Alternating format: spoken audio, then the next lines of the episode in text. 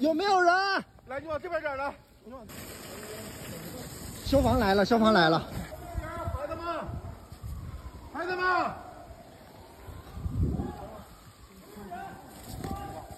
孩子们，有没有人？走走走走走走，快撤！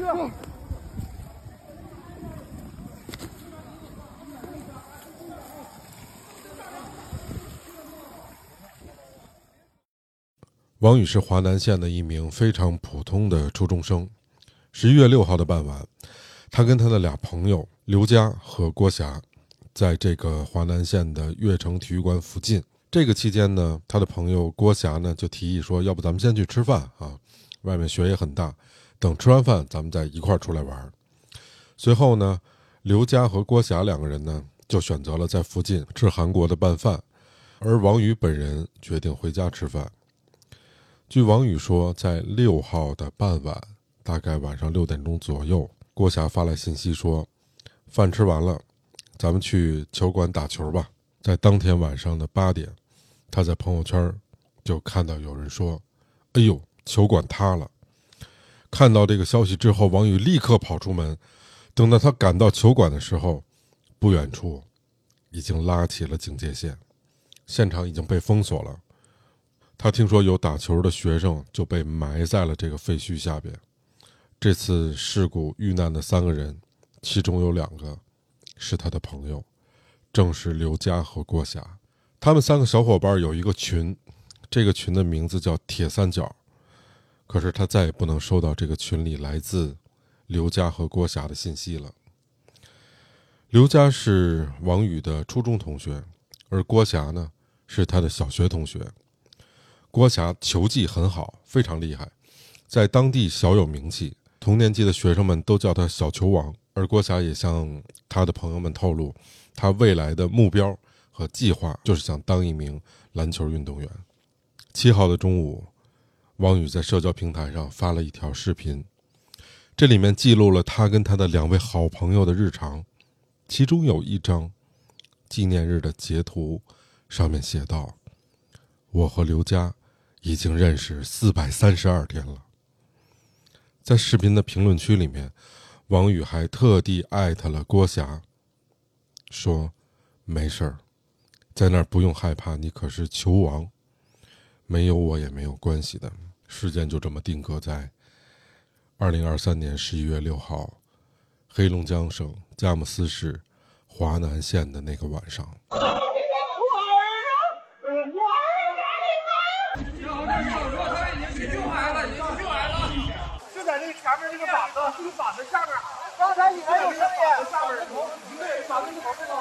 是的，黑龙江体育馆又一次坍塌了。这次发生的坍塌事故是佳木斯市华南县的一个体育馆。啊，据我在佳木斯的朋友跟我说，华南县在佳木斯市呢还算是一个大县。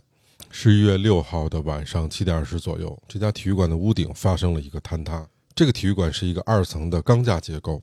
整个的建筑面积大概是两千平米左右，它坍塌的位置位于整个体育馆的西侧，那这次坍塌的面积就在五百平米，也就是差不多这个建筑的四分之一，屋顶坍塌了。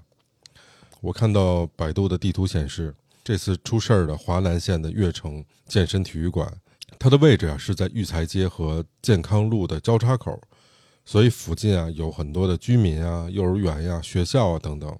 哎呀，里面还得有人呢！完了，可完了！爆炸了那一个，悦城爆炸了，盖儿，底下汽车都砸碎了。在这件事情出来之后呢，我问佳木斯市当地的朋友，他还给我拍了几张他家门口的照片。呃，我看到那个雪确实很大，差不多要到大腿根儿啊，也就是小一米这样的这个厚度。我问他，我说在东北。在佳木斯，这样的雪的厚度是不是很常见呢？他跟我的回复是并不常见。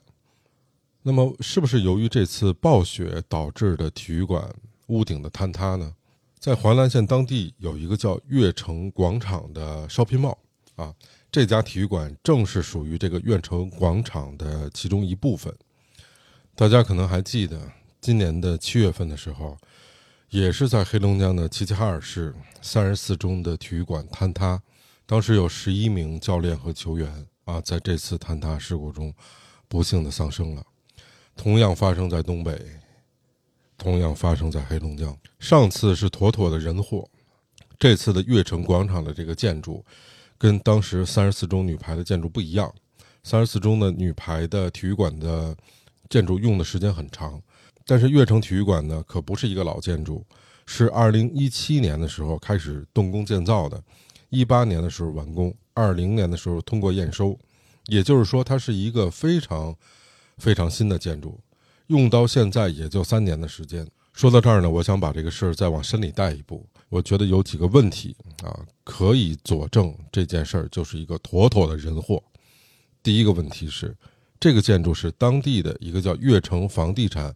开发公司自己建的，建好之后招商引资，在当地是一个明星项目。这个事儿呢本身没毛病，它建筑的主体一部分是商场，一部分是体育馆。在体育馆里面呢有篮球啊、羽毛球啊、乒乓球啊等等，这个很好。这个建筑的投资方叫北京德意音通技术有限公司，而这个公司的经营范围我们看一下，而这个公司的经营范围非常有意思。比如说，像技术服务、技术开发、技术咨询、技术交流、技术转让、技术推广，还有软件开发，包括人工智能、电子销售产品、医疗器械等等。哎，它就唯独没有房地产开发这一项。一个从二零零二年开始注册的公司，从来就没有做过房地产的生意，而且在北京。我非常奇怪的是，他为什么会投资一家在东北的？黑龙江省佳木斯市旁边的一个县的这样的一个房地产开发项目呢，而且还不在他们的经营范围以内，因为这个跨行业跨的太多。你从一个做技术开发、技术转让、技术交流的公司，跑去给人家盖房子去了，一个天上一个地下呀，这差哪儿去了？而且你是一个北京的公司。你如果想去投资的话，你可以选择很多。你为什么会选择黑龙江省佳木斯市下面的一个县进行这个房地产开发呢？而且为这个事儿还专门成立了一家公司，这个公司就是我们刚才说的，叫黑龙江省悦城房地产开发公司。而现在我们看到这家房地产开发公司。已经在去年五月份的时候注销了，而且不仅如此，这家公司从一五年成立到注销，两次变更法人，多次变更投资人，所以这个看似漂亮的悦城广场背后的资方是很复杂、很混乱的。那么这是它后端的故事。我们现在往前看，二零二零年的时候，这个悦城广场的项目通过了验收，可以正式运营。同年，他们就把这个体育馆的部分租给了一个叫阳光健身俱乐部。这次的坍塌的建筑，正是这个阳光健身俱乐部里面的篮球馆的部分。据事后的媒体报道啊，事故发生的时候，这里面一共有七个孩子，这七个孩子全都是初中生，大家在结大家结伴在里面打球。根据他们自己说呀，当时在七点二十左右的时候。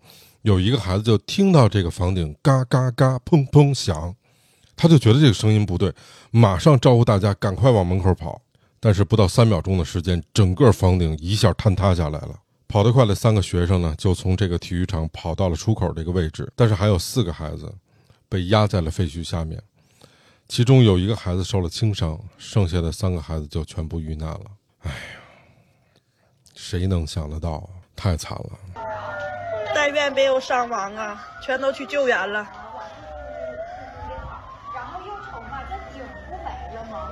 那赶上地震了，爆炸，哐一声啊！就就在我家楼下，就跟地震似的，扑通一下子。这个它是一个俱乐部，看整个房顶都塌下去了，底下都是人呢，雪底下都砸的人呢。所以我第一时间知道这件事儿呢，其实不是源自于我看新闻，是源自于我之前做的佳木斯的那期节目，有一位朋友在下面留言，告诉我说又塌了。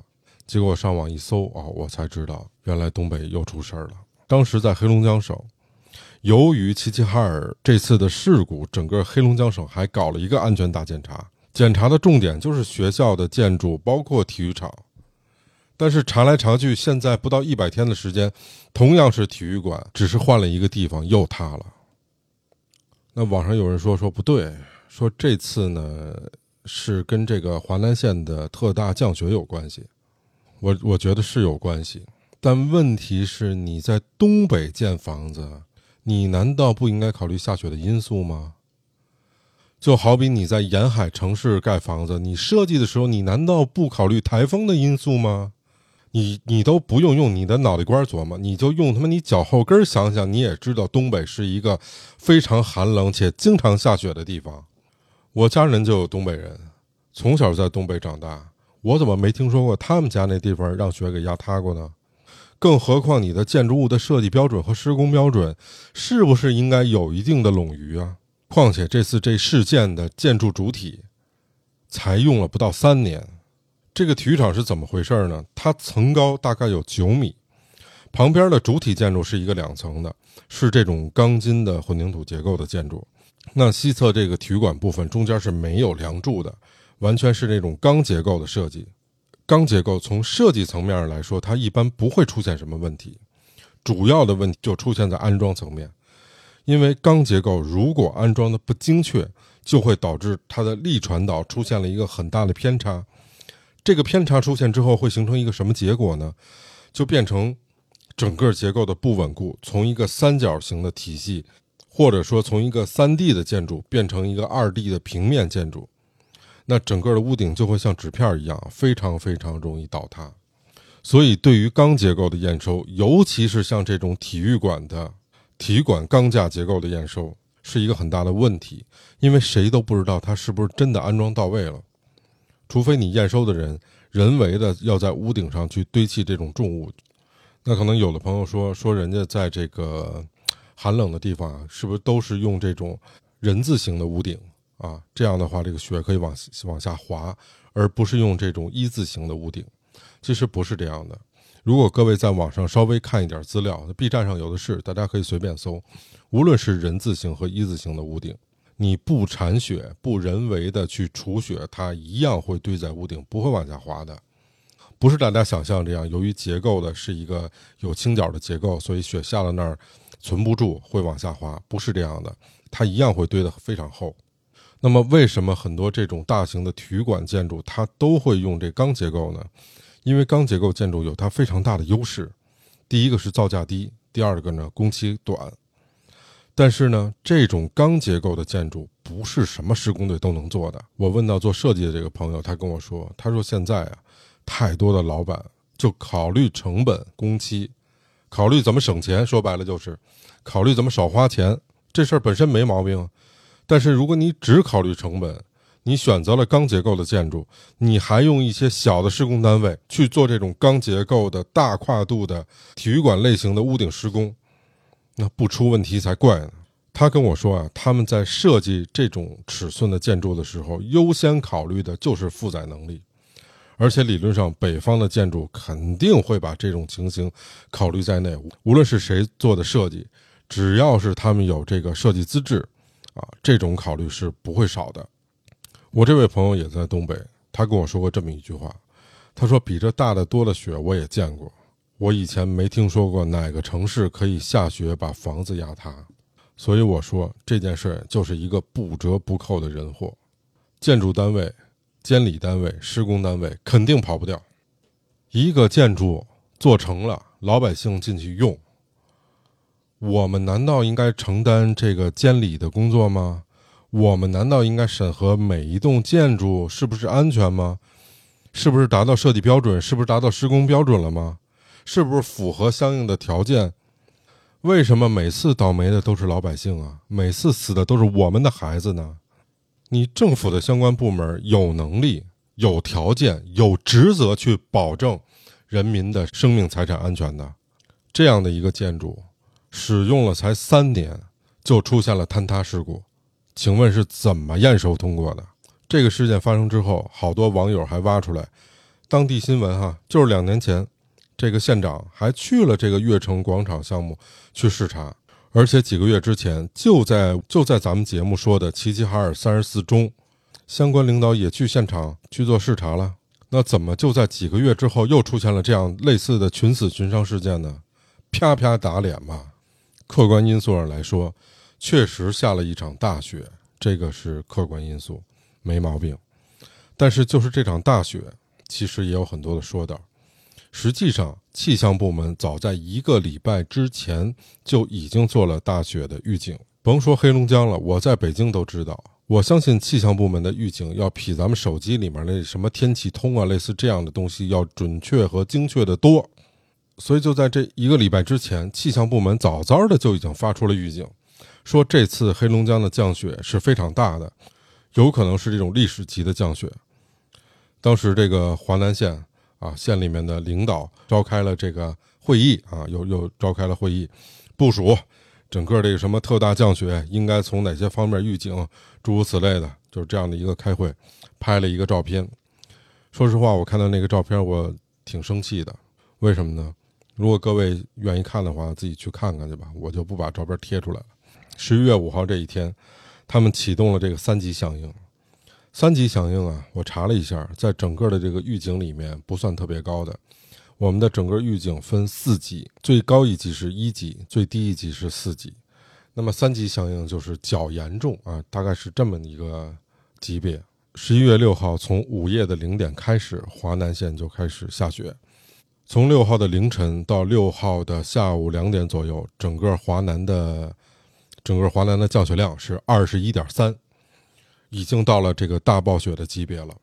而佳木斯市呢是暴雪的级别。也就是说，整个的佳木斯区域，华南县是降雪量最大的，同时还有七级的阵风，局部地区的阵风高达九级。所以紧接着，在当天下午的四点四十七分，我们国家的气象局的应急管理部门就发出了红色预警。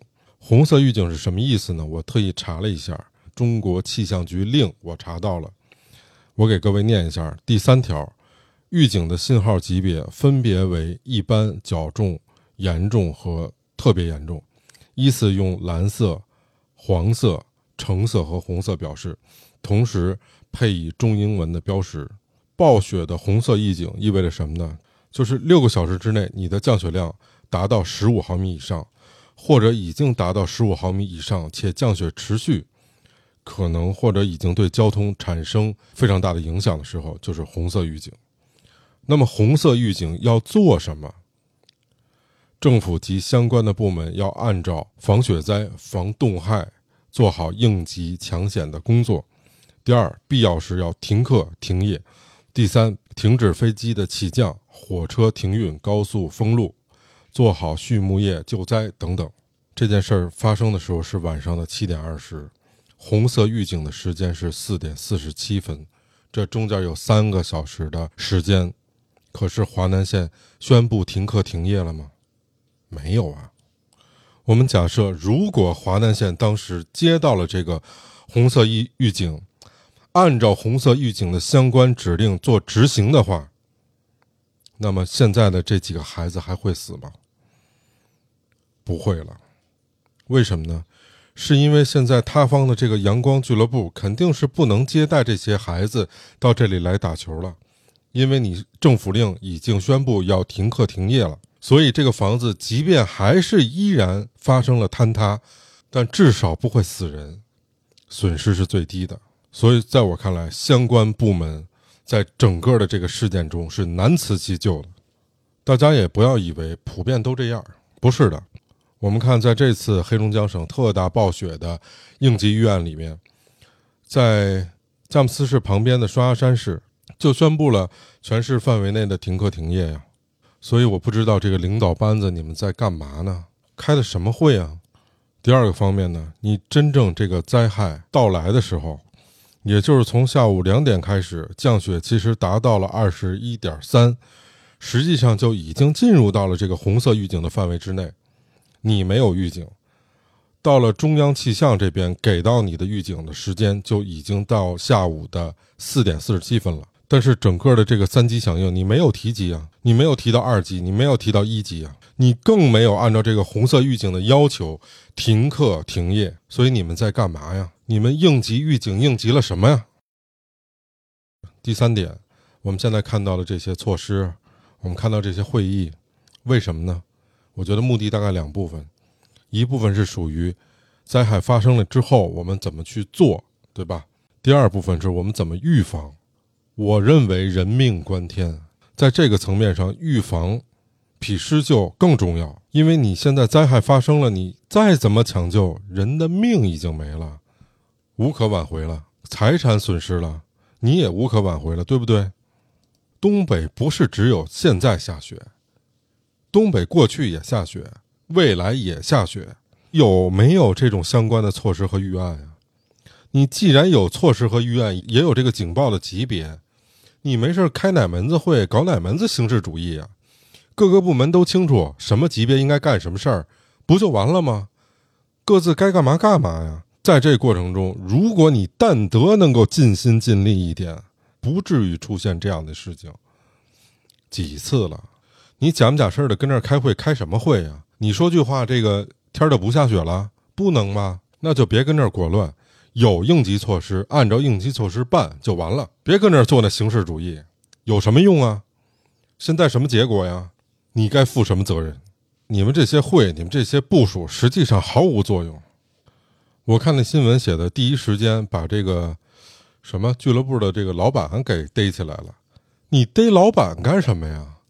你一没禁止人营业，二雪不是人下的，第三个是房子也不是人盖的。现在房子塌了，你逮他干嘛呀？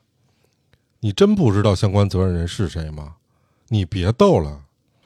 我真的希望这一次一次的苦难，能够让我们每一个人慢慢的觉醒，认识到真正的问题出现在什么地方。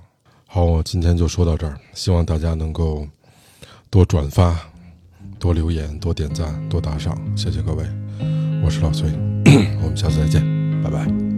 I found a love for me.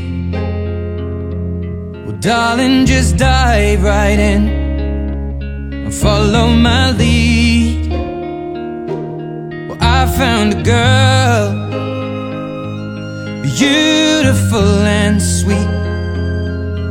I never knew you were the someone waiting for me. Cause we were just kids when we fell in love, not knowing what it was.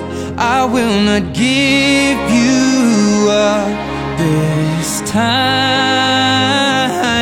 Well, darling, just kiss me slow. Your heart is all I own, and in your eyes, you're holding mine.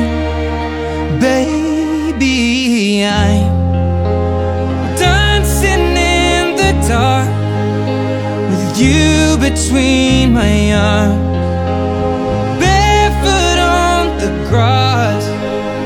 Listening to our favorite song. When you said you whispered underneath my breath, but you heard it. Darling, you look perfect tonight.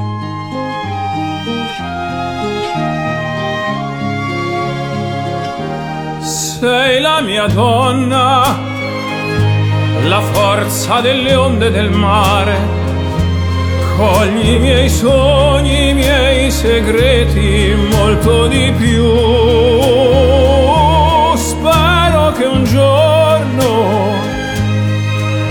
L'amore che ci ha accompagnato diventi casa, la mia famiglia diventi noi. E siamo sempre bambini, ma nulla impossibile, stavolta non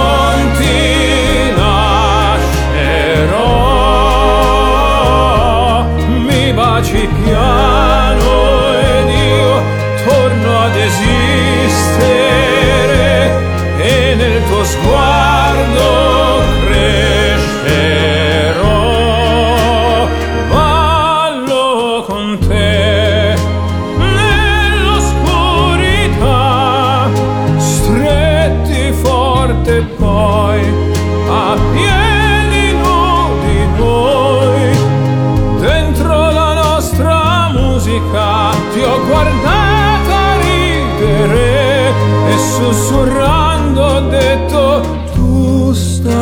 σέρα δεν